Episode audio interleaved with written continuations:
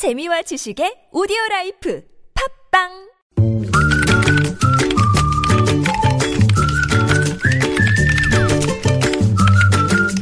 뉴스보다 재밌고 뉴스보다 뜨거운 무적의 댓글을 전해주시는 분입니다. 시사 칼럼니스트 이숙현 씨 나오셨어요. 어서 오세요. 네, 안녕하세요. 자, 첫 소식까지요. 네, 오늘 하루 종일 좀 시끄러웠죠. 이 사법시험 폐지 문제에 대해서요. 오늘 헌법재판소는 청구인들의 기본권을 침해하지 않는다고 판단을 했습니다. 네.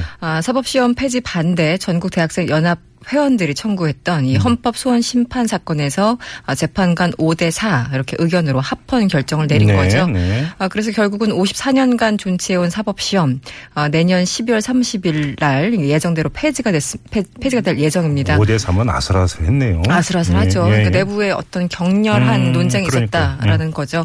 하지만 뭐 내년 대통령 선거가 있기 때문에 아무래도 정치적인 논란이 계속 좀 이어지지 않을까라는 전망도 함께 나오고 있습니다. 사실 존치 계속 몇 년 동안 계속 논란거리였었는데 그렇죠. 아무튼 헌법재판소로 이런 결정을 내렸습니다. 자, 댓글 어떻게 달렸어요?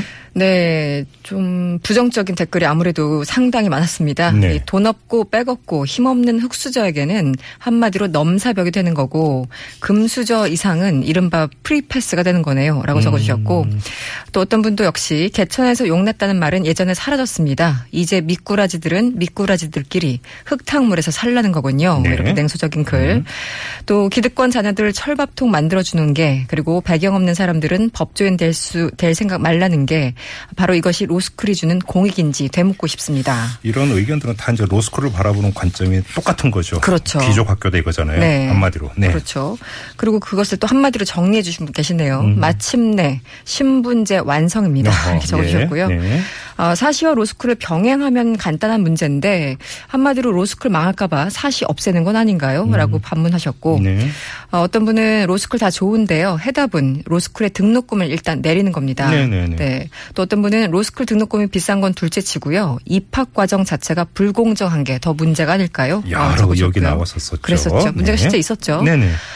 마지막으로 어떤 분은 이런 글을 적어주셨어요. 저 5급 공무원 하고 싶은데요. 그렇다면 행정스쿨도 만들어주세요. 실력으로는 안 될 것 같으니까 5급도 돈으로 해결하게 제발 행정스쿨 만들어주세요. 이런 글을 적어주셨습니다. 지금은 이제 바로 5급 공무원 되려면 행정고시 패스해야죠. 그렇죠. 네. 자, 다음 뉴스 가죠. 네, 오랜만에 소개를 해드리는데요. 오늘 허경영 씨입니다. 네. 네, 지난 1997년 15대 그리고 2007년 17대 대통령 선거에서 후보로 나셨던 분인데 네. 요즘 굉장히 심기가 불편하신가 봐요. 네. 이유는 정치인들이 자신들의 과거 독창적인 이 대선 공약을 마구 베끼고 있다. 이렇게 맹비난을 하고 있습니다. 네. 실제 이제 살펴보니까 정말 뭐 의미는 있어요. 2007년의 주요 공약을 보면 모병제 실시, 국회의원 100명으로 축소, 네. 65세 이상 월 70만 원 노인 수당 뭐 이런 거를 했는데 지금 실제 남경필 지사는 모병제 얘기하고 있고요. 네. 안철수 대선 후보도 지난 2012년에 200명으로 국회의원 축소하겠다 뭐 이런 얘기하고 있잖아요. 네. 그리고 실제 2014년부터 65세 이상에게 월 20만 원 기초연금 지급하고 있으니까요. 네. 그래서 실제 이재명 성남시장의 경우에는 지난해 한 강연에서 이런 말을 했어요. 허경영 씨를 존경한다. 그리고 예. 복지정책과 관련해서 나라에 돈이 없어서가 아니라 도둑놈이 많아서 그렇다. 바로 그 말에 나는 100% 공감한다. 이렇게까지 공개적으로 얘기를 했습니다. 어쨌든 저 개인적인 의견은 허경영 씨가 너무 앞서 나간 천재, 그 비애가 아닐까 뭐 이런 생각도 듭니다. 네. 그 이숙현 씨가 전에 몇 달 전에 교통사고 소식도 한번 전해주신 바가 있었던 걸로 제가 기억을 해요. 예, 한참 됐죠. 네. 허경영 씨의 관심 참 많은 것 같아요. 죄송합니다. 자, 댓글 소개해 주시고요. 네, 지금 생각해 보니 허경영 씨는 천재인 것 같아요. 기성 정치인들보다 훨씬 낫습니다.